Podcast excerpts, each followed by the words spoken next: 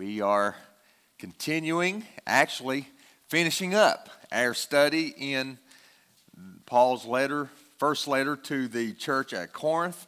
And this is, I think, the 37th message that will come from 1 Corinthians. And one of the things that I love about 1 Corinthians is that it shows us that God loves imperfect people. He starts off the letter by referring to them as saints in Christ Jesus. And yet, when you read through 1 Corinthians, you realize that they are God's children, but they are God's problem child, if you will. Uh, they've got issues. And Paul addresses those issues. And now he's going to close out this letter. Uh, it's soon going to be delivered and he's got some final words for them. And, and final words, uh, be it in a letter, be it in someone's life, are always dearest to us. They, they catch our attention. And so he is going to close it out. Now, we'll do things a little bit differently today. You'll need to keep your Bible open.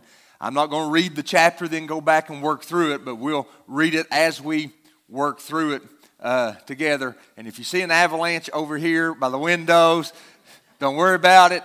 As long as it doesn't kill anybody underneath it with the snow, we'll be okay. Uh, that kind of surprised me. Uh, but uh, in, our, in our final message in this chapter, 1 Corinthians 16 may be one of the least read chapters in all of 1 Corinthians. It's oft overlooked and it's skipped or it's read through hurriedly uh, for a couple of reasons. Uh, one is it's kind of boring in a sense. Paul just dropped some names of some people that we have difficulty pronouncing their names, so we skip through it. We read through it quickly so we can close up our Bible and say we read 1 Corinthians and then move on to 2 Corinthians. But there's much more here than just name drops and final instructions. Um, as he gives these instructions, he gives instructions to the Corinthians about how to take up an offering for the poor he shares his future travel plans with the Corinthians. He instructs them on how to deal with Timothy and the household of Stephanus. He explains why Apollos is absent in Corinth. And then he sends greetings from Aquila and Priscilla. And then he closes out with some last moments, uh, last words of affection from him. But really, more than just giving these instructions, Paul's doing something for us. Paul is showing us in his final word to Corinth how to live for other people. In fact, he's showing us how we can live for Jesus by living for other people. And all of Corinthians is showing us how to live a cross centered life, uh, how to make the cross the center of our life, and how it flows out of everything about us into every area of our life. And serving others is no different. In fact, Paul gives us the blueprint for this cross centered life, and he's going to show us here that a cross centered life is an others centered life. That's the point. A cross centered life is an others centered life. If you want to live for Jesus, if you want to serve Jesus, if you want to love Jesus, then you've got to love others and you've got to serve others and you have got to live for others. John Piper said this We serve God by serving others. We love Him by loving others. We are not standing in the midst of two masters with each calling our name. We do not have to turn our backs on one to follow the other. No, God stands, I love this, God stands on the far side of the people in our lives. We can only reach out to Him if we reach out to them. We live for them to live for Him. But what does it mean to live for other people? Does it mean that you have to do spectacular things for other people? That ministry involves doing the, the, the wonderful and the great and the grand at all times? And the answer to that is no. Uh, Don Whitney, in his book on spiritual disciplines, says this about Christian service, and he sums it up well. He says, Beyond the church walls, Serving can manifest itself as babysitting for a neighbor, taking meals to families in flux, running errands for the homebound, providing transportation for the one whose car breaks down.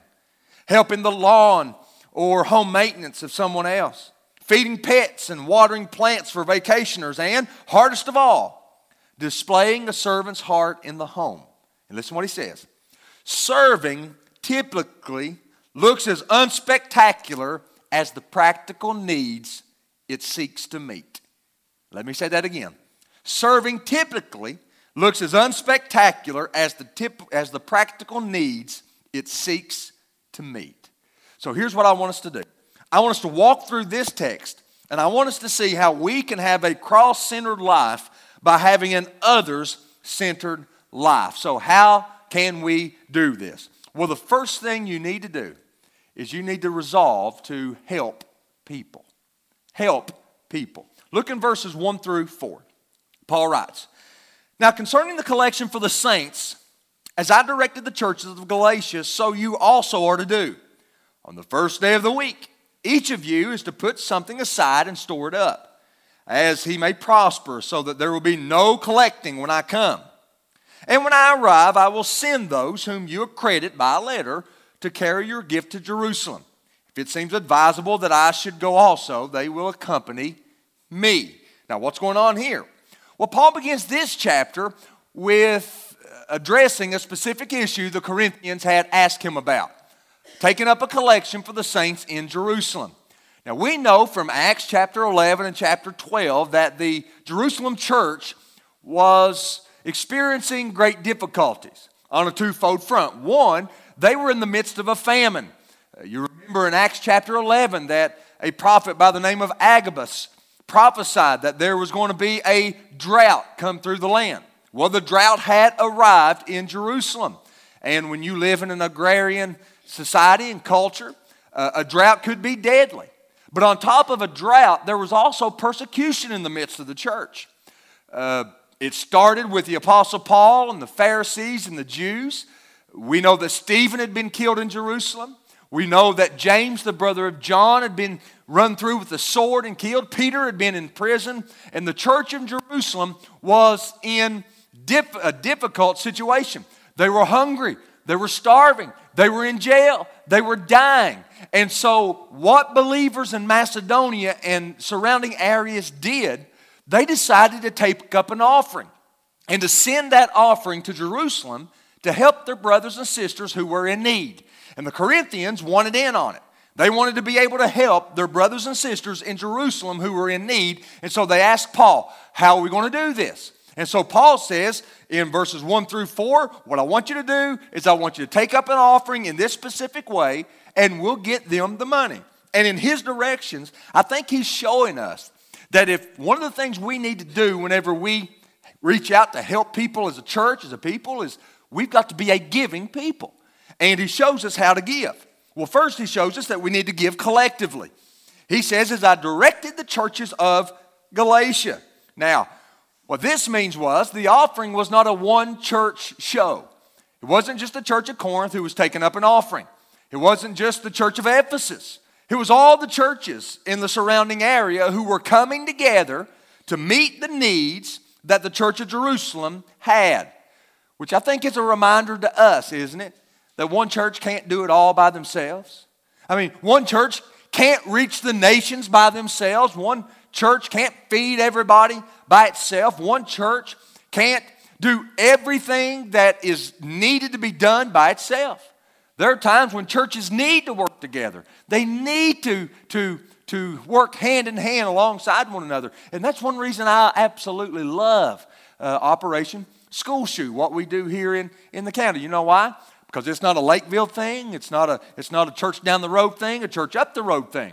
We've got a bunch of churches in our county who come together. They give money, they give time, they, they buy shoes, they provide food, they paint faces, they supply school supplies for the kids. And on that day, you do not know who goes to what church. And nobody cares because we're there together to meet the needs, to get the gospel in kids' hearts by putting shoes on their feet. And, and that's the point. And so Paul knows that the Corinthians are a part of something much larger. They are to give collectively, but also they're to give willingly. And I love what he does. In verse 2, he tells them, all right, on the first day of the week, that's on Sunday, put something aside and store it up, as the Lord prospered you, he says, so there'll be no collecting when I come. Now, what does this mean? Paul knows that the Corinthians have a problem with pride, okay? And he knows that if he comes up and he takes up an offering, guess what some of them are going to do? Some of them are going to dig really deep just so they can impress Paul.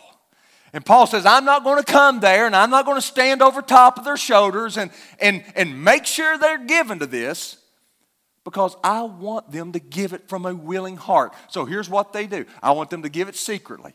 All right? I want them to put something aside, and when they come together on church on Sunday, I want them to put it, put it in, in a stash, take up a collection for it, and when I come by, I'll pick it up. He didn't want any undue stress or strain to be placed upon them when it came to giving.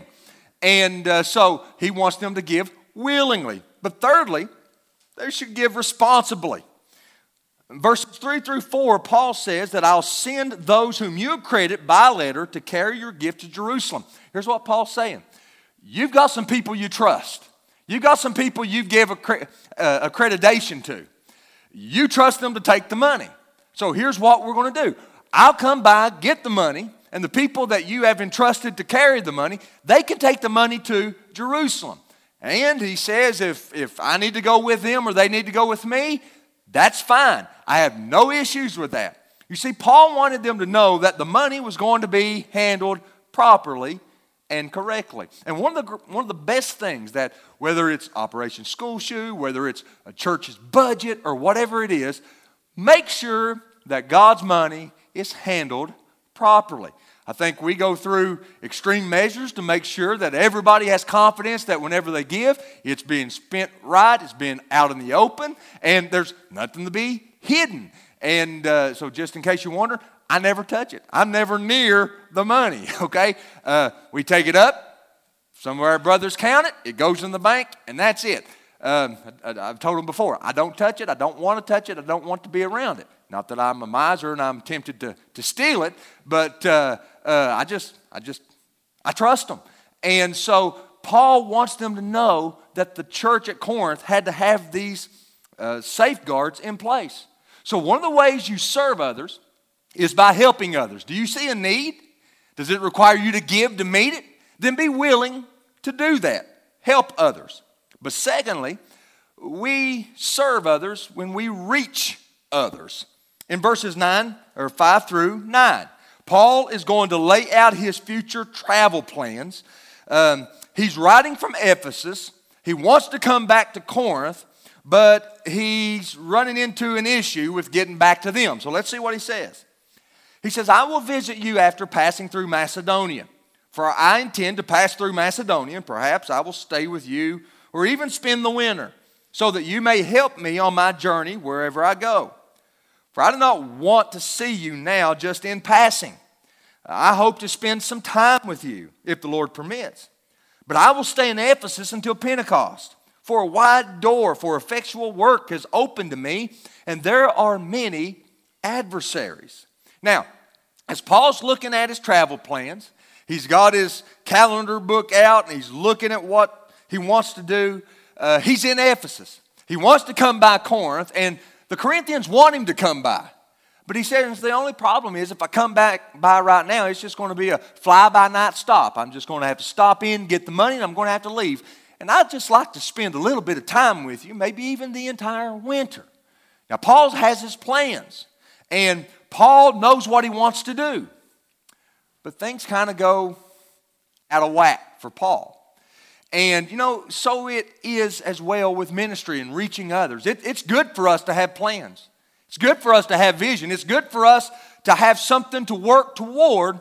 But Paul shows us what we sometimes expect, should expect, whenever we are wanting to reach people, wanting to help people, wanting to love people.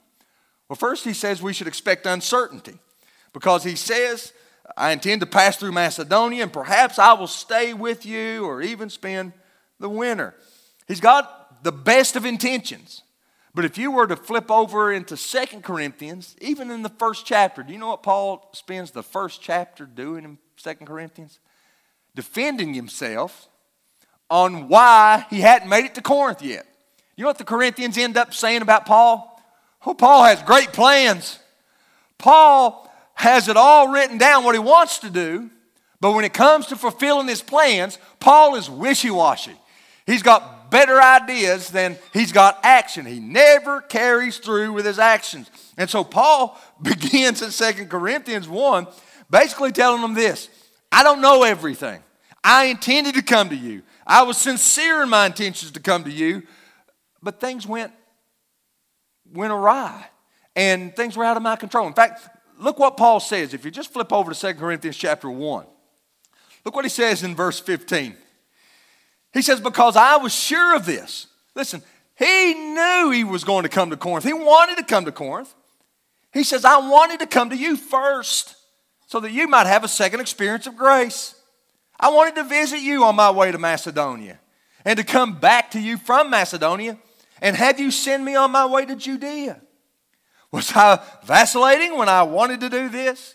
Do I make my plans according to the flesh, ready to say yes, yes, and no, no at the same time? Basically, what Paul is saying is, did I just not come to you because I'm wishy washy like some of you think I am? No, he said I was being sincere in that. Look down what he says in verse 23. But I call God to witness against me. It was to spare you that I refrained from coming again to Corinth. What's Paul saying? Paul says, I'll tell you one thing, you better be glad I didn't come to Corinth. One, they hadn't listened to a, a single word that he had said in his first letter. And Paul was upset with them when he writes his second letter. And you talk about sarcasm, he lays it on them in Second Corinthians. But, but the point of the matter is this Paul, an apostle, had his plans to get to Corinth, to fellowship with them, but they went awry. And so it is with us. When we serve the Lord, there are times that things get interrupted. There are times when our plans don't go according to our plans, and we have to be careful not to get frustrated, get discouraged, throw our hands up, get upset, get mad, and just, just quit. But continue to serve God. So expect uncertainty, but while we expect uncertainty, we should also expect opportunity. Look what he says in verse 8 I will stay in Ephesus until Pentecost. Why? For a wide door for effective work has opened to me. Paul was in Ephesus, and Paul said, I'll tell you why I'm staying in Ephesus. Because in Ephesus, there is a wide door. It's broad, easy to walk through. And it's a wide door for effective work. God is doing something marvelous in Ephesus. People are being saved. God is working in Ephesus. Now, I'm not much of a fisherman. I, I fish some, but not a lot. But I do know this if you're fishing at a hole of water and the fish are biting, you don't leave that hole of water and go try and find them somewhere else. I mean, you stay as long as they're biting. And that's what Paul's saying at Ephesus. I'm not leaving here because God's doing something marvelous here, and I'll be there soon. But the fish are biting in Ephesus, and I'm staying in Ephesus. And he saw Ephesus as a golden opportunity to get the gospel to other people. But with this opportunity, Paul wants us also to expect adversity. Because look what he says at the end of verse 9 there are many adversaries. Now, you would think that if God had opened up a door of opportunity, that he would remove all obstacles, but such is not the case. We know from Acts 19 that Paul ran into adversity like you wouldn't believe. In fact, there's a silversmith in Ephesus, his name is Artemas, and he makes his money by crafting idols uh, and selling it to people. Well, guess what happened when the gospel came through Ephesus and everybody started getting saved? They quit buying false gods, they quit buying idols, and so his bottom line plummeted. So, what does he do? He gets the other business owners together and says, if we don't do something with Paul, they're going to put us out of business. And so he creates a riot in the middle of Ephesus to try and kick Paul out of the city. So the gospel, as it goes forward, beloved, know this. As we long to seek to serve people by getting the gospel to people, expect adversity, expect roadblocks, expect offenses, expect people to be upset because the message we are delivering is not just a scandal, it's an offense to people. You tell the good, upstanding, moral man that his goodness and his morality is not good enough to get him to heaven. And it's offensive. And they oppose the gospel. You tell the person who has always done everything on their own, picked themselves up by their own bootstraps, and, and depended on no one for anything that they've got in life. You tell them that in order to get to heaven, they've got to depend wholeheartedly on someone else other than themselves, and that person's Jesus, and it is an offense to them. Culture will oppose it. Church people sometimes will even oppose it. So don't think that if you are serving God, that God just paints some easy, peaceful yellow brick road from here to glory. Such is not the case. There are times that He does it, but there are also times that adversity is also a, a, a signal, a sign that you are in the midst of God's will. So, Paul's desire here is to reach others, all right, to help others. Thirdly, Paul tells us to appreciate others. And this is in verses 10 through verse 20.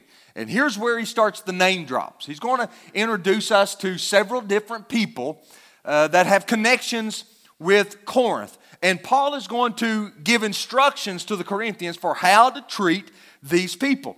And in his instructions to the Corinthians, I think there are lessons for us to learn as well about how we should treat the servants of the Lord. Because, you know, let's be honest, sometimes churches are like the Williams household, okay? Uh, Kennedy's a little bit more mature, so she, she does sometimes a little bit better than the others.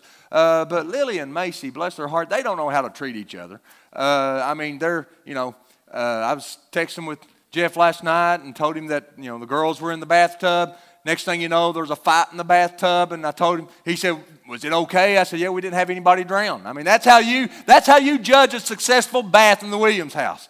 When nobody drowns, we're in good shape. Uh, but they have to learn to grow. And how do you treat one another? I'm all the time reminding them, she's your sister. Don't treat her that way. Kennedy comes to me last night. Lily throat kicked her and about killed her. So, so I mean, you know, I thought we're raising a future Baptist congregation and we don't even know it. Uh, but, but how should a church treat their brothers and sisters in Christ? Well, first, Paul's going to tell us that we should encourage timid saints. Encourage timid saints. Look in verse 10 and 11. When Timothy comes, see that you put him at ease among you, for he's doing the work of the Lord as I am. So let no one despise him. Help him on his way in peace, that he may return to me, for I'm expecting him with the brothers. First, he mentions Timothy to us. Now, if you read about Timothy in other places, here's what you know. You know that Timothy was like a son to Paul in the ministry, a, a young son in the ministry. But you also get the sense that Timothy was a fearful person. Timothy was timid. Timothy was backwards. Timothy could allow his timidity to get the best of him. So much so, Timothy had ulcers. And Paul had to write to him and tell him to take a little wine for your stomach's sake. In other words, Timothy, take some medicine for your stomach problems. And by the way, Timothy, God's not giving you the spirit of fear, but of power and of love and of a sound mind. So, so live with that confidence. Timothy was a little bit backwards. Timothy was uh, not as confident as Paul. And so when he sends Timothy into Corinth to try and correct what's going on there, he knows he's sending him into ground zero.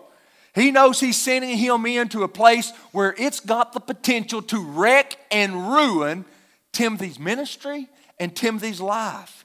And so, what's he do here? He instructs them to handle Timothy gently, to in, encourage him, to, to help him emotionally, to help him financially. Look what he, well, again, look what he says. He says that you put him at ease.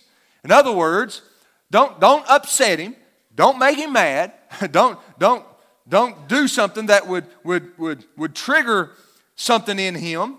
Uh, also, he says, don't despise him. Don't despise him. Uh, you know, there's some there's some conflict going on in Corinth when Paul writes this. There's some people who say, I'm of Paul, I'm of Apollos, I'm of, I'm of Peter. Well, if they know Timothy comes from the Paul camp, so to speak, those in the Apollos and Peter camp might, might despise him. And so he says, No. That was a good one. Uh, no, don't despise him. No, love him, cherish him. And as a matter of fact, help him out financially because he says, I want you to help him on his way in peace that he may return to me, I'm expecting the bro- him with the brothers. Now listen, with people like Timothy, with timid believers, sometimes all it takes is one mean spirited comment from a brother or sister in Christ to ruin them. Just one, that's all it takes.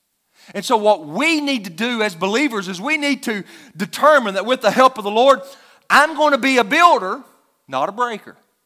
I'm going to be someone who compliments rather than complains.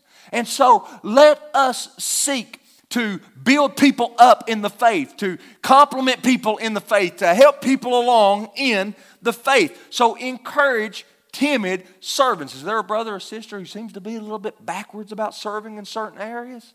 You have no idea what a compliment, a pat on the back, a good job can do to help them along. So let's encourage timid saints.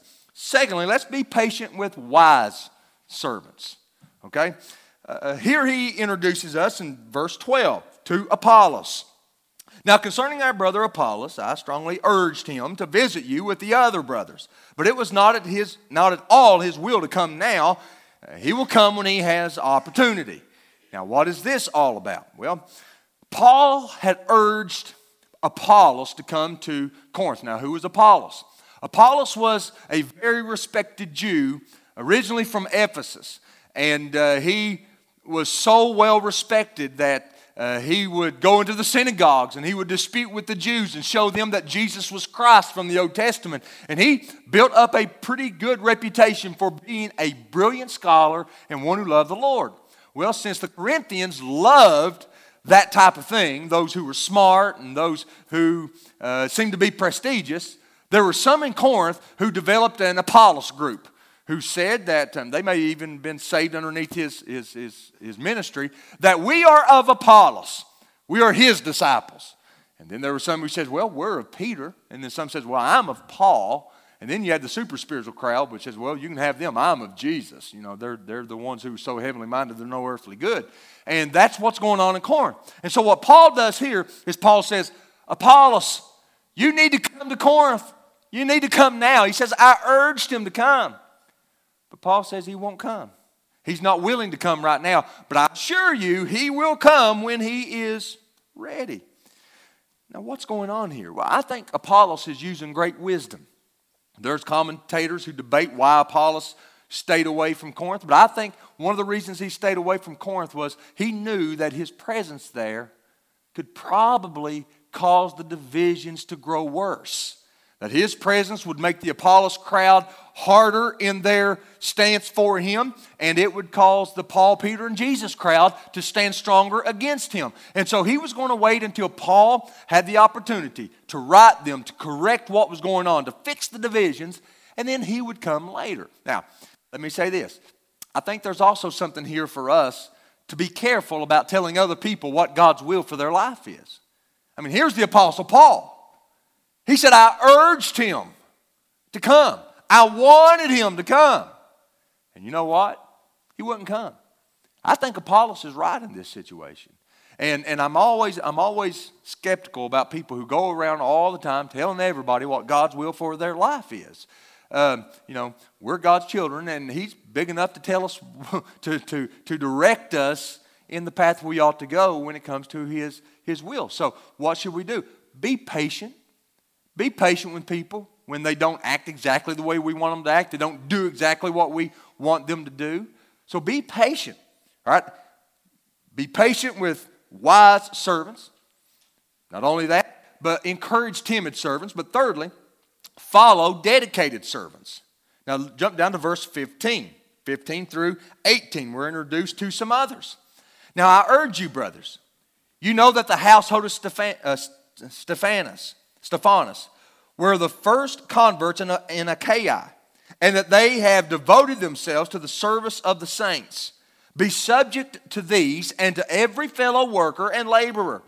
I rejoice at the coming of Stephanus and Fortunatus and Achaicus, because they had made up for your absence, for they refreshed my spirit as well as yours. Give recognition to such people.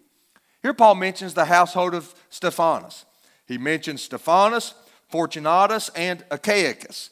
And when he mentions them, he mentions them with great fondness because he said they were my first converts in Achaia.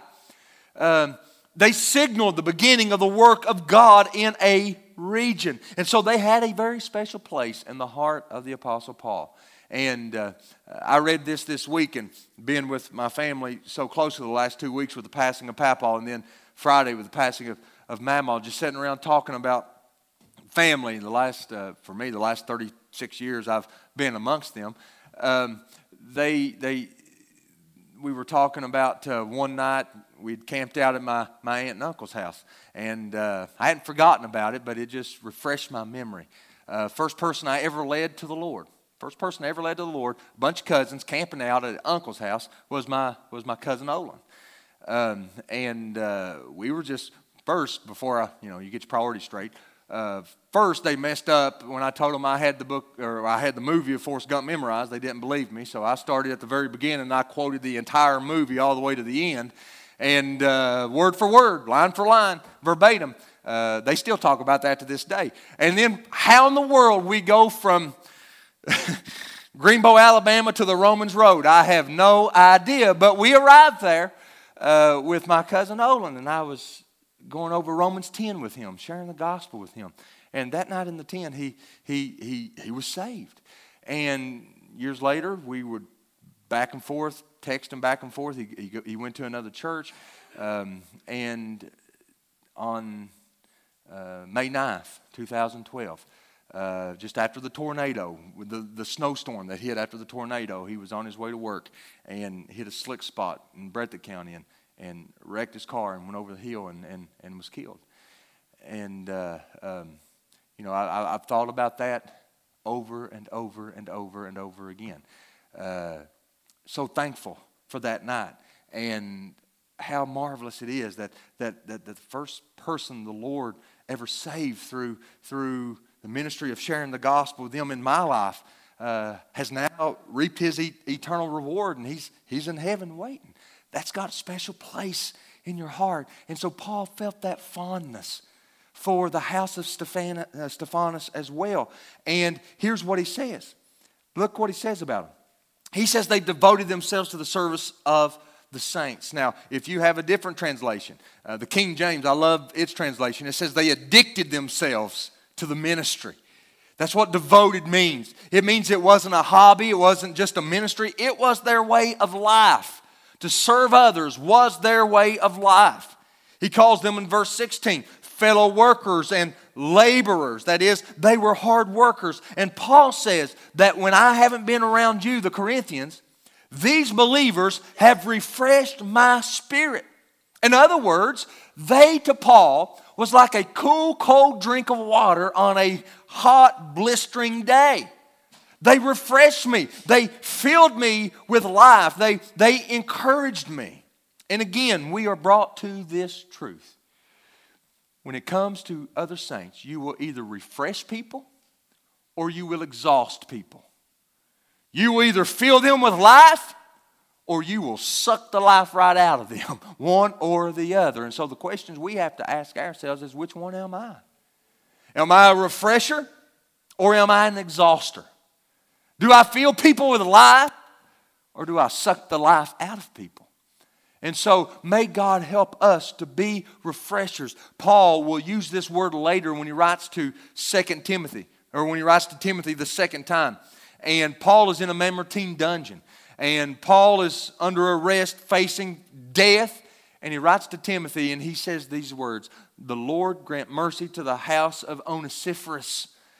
Because when he was in Rome, he wasn't ashamed of my chains, but he sought me out very diligently and he refreshed me. He refreshed me. The idea is that Onesiphorus had looked for Paul, had found Paul in a dungeon, and he did everything he could to ease Paul's burden. That's what we're called upon to do. We're called upon to follow these people. That's what Paul says when he says, submit to them, be subject to such as these.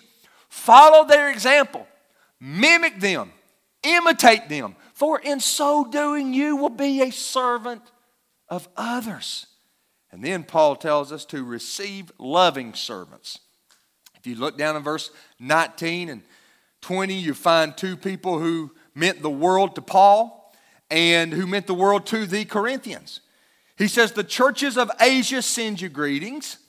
Aquila and Pr- Prisca, that's Priscilla, together with the church in their house, send you hearty greetings in the Lord. All the brothers send you greetings. Greet one another with a holy kiss.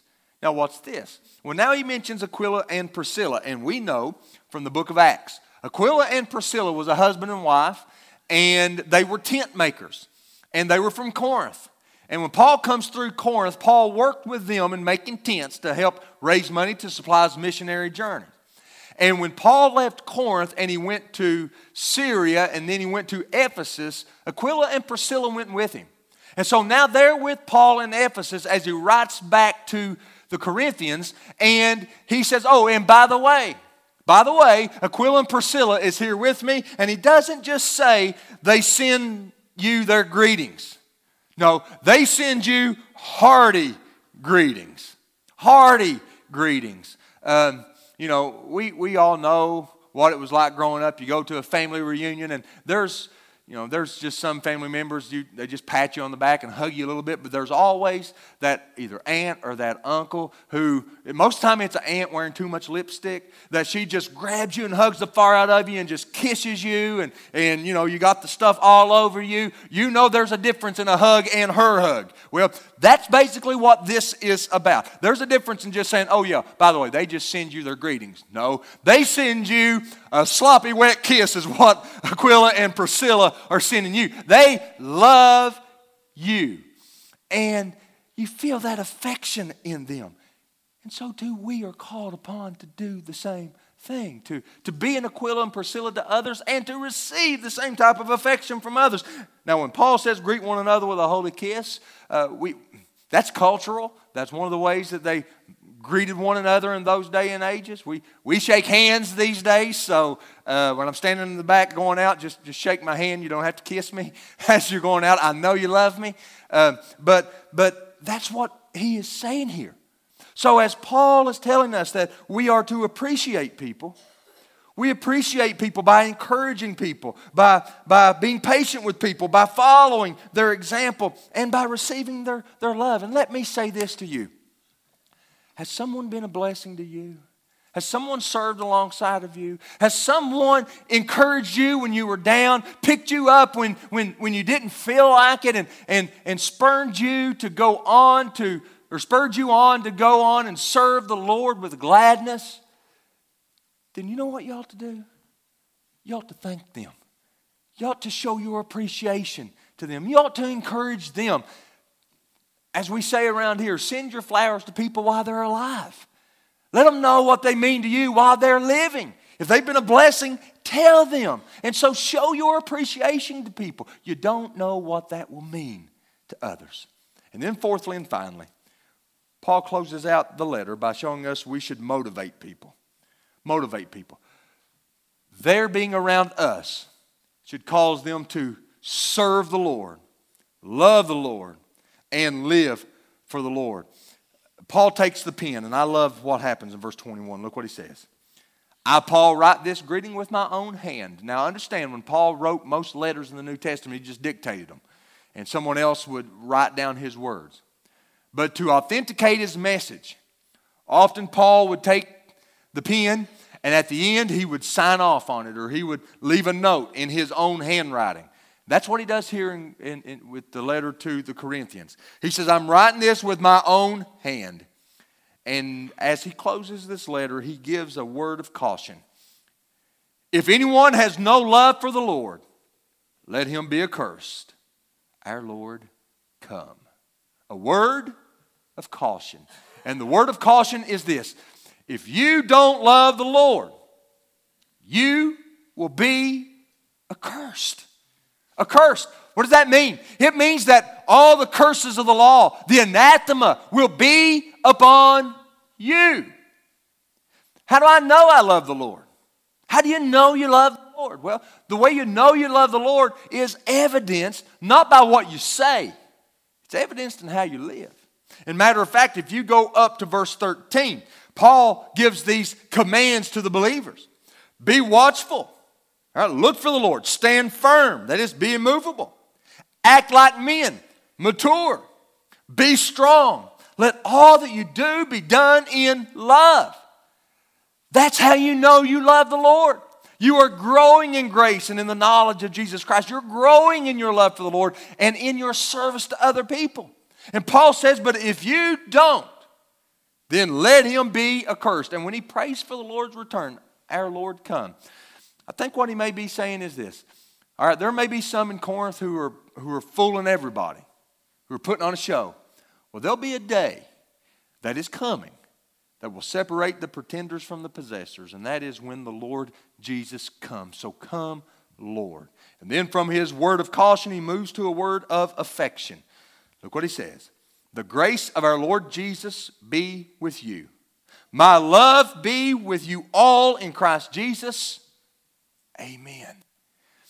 Isn't it amazing that with all the problems that's going on in Corinth, Paul closes out with expressing his love for his children at Corinth. You know, God has a lot of children, He has a lot of children. God loves us all, even His problem children. even a problem child, He loves them as well. And when you think of all that's going on in Corinth division, false rumors about Paul, sexual immorality, fighting over areas of conscience, um, uh, di- disunity at the Lord's Supper, pride over spiritual gifts, confusion about the resurrection. All that's what's going on in Corinth could be settled if the Corinthians would do two things. If they would love the Lord their God with all their heart, all their mind, and with all their strength. If they would love their brothers and sisters as themselves. And I think that's why 1 Corinthians 13 is such a beautiful, beautiful portrait. Because in the midst of controversy, in the midst of division, in the midst of fighting, in the midst of fussing, in the midst of pride, in the midst of arrogance, Paul calls us to stop it. And the only way we stop it is if we truly love one another. And So I want to close out our study in 1 Corinthians by simply reading one more time that golden chapter of 1 Corinthians 13. Because if you want to know how to live for Jesus by living for others, here's how you do it you do it by loving. And what is loving like? Well, if I speak with the tongues of men and of angels, but have not love, I'm a noising gong or a clanging cymbal. And if I have prophetic powers and understand all mysteries and all knowledge, and if I have all faith so as to remove mountains, but have not love, I'm nothing. If I give away all I have, and if I deliver up my body to be burned, but have not love, I gain nothing. Love is patient and kind. Love does not envy or boast. It is not arrogant or rude. It does not insist on its own way. It is not irritable or resentful. It does not rejoice at wrongdoing, but rejoices with the truth. Love bears all things, believes all things, hopes all things, endures all things. Love never fails. As for prophecies, they will pass away. As for tongues, they will cease. As for knowledge, it will pass away. For we know in part, and we prophesy in part. But when the perfect comes, the partial will pass away. When I was a child, I spoke like a child. I thought like a child. I reasoned like a child. when I became a man, I gave up childish ways. For now we see in a mirror dimly, but then face to face. Now I know in part. Then I shall know fully, even as I've been fully known. So now, faith, hope, and love abide. These three. The greatest of these is love. Let's pray.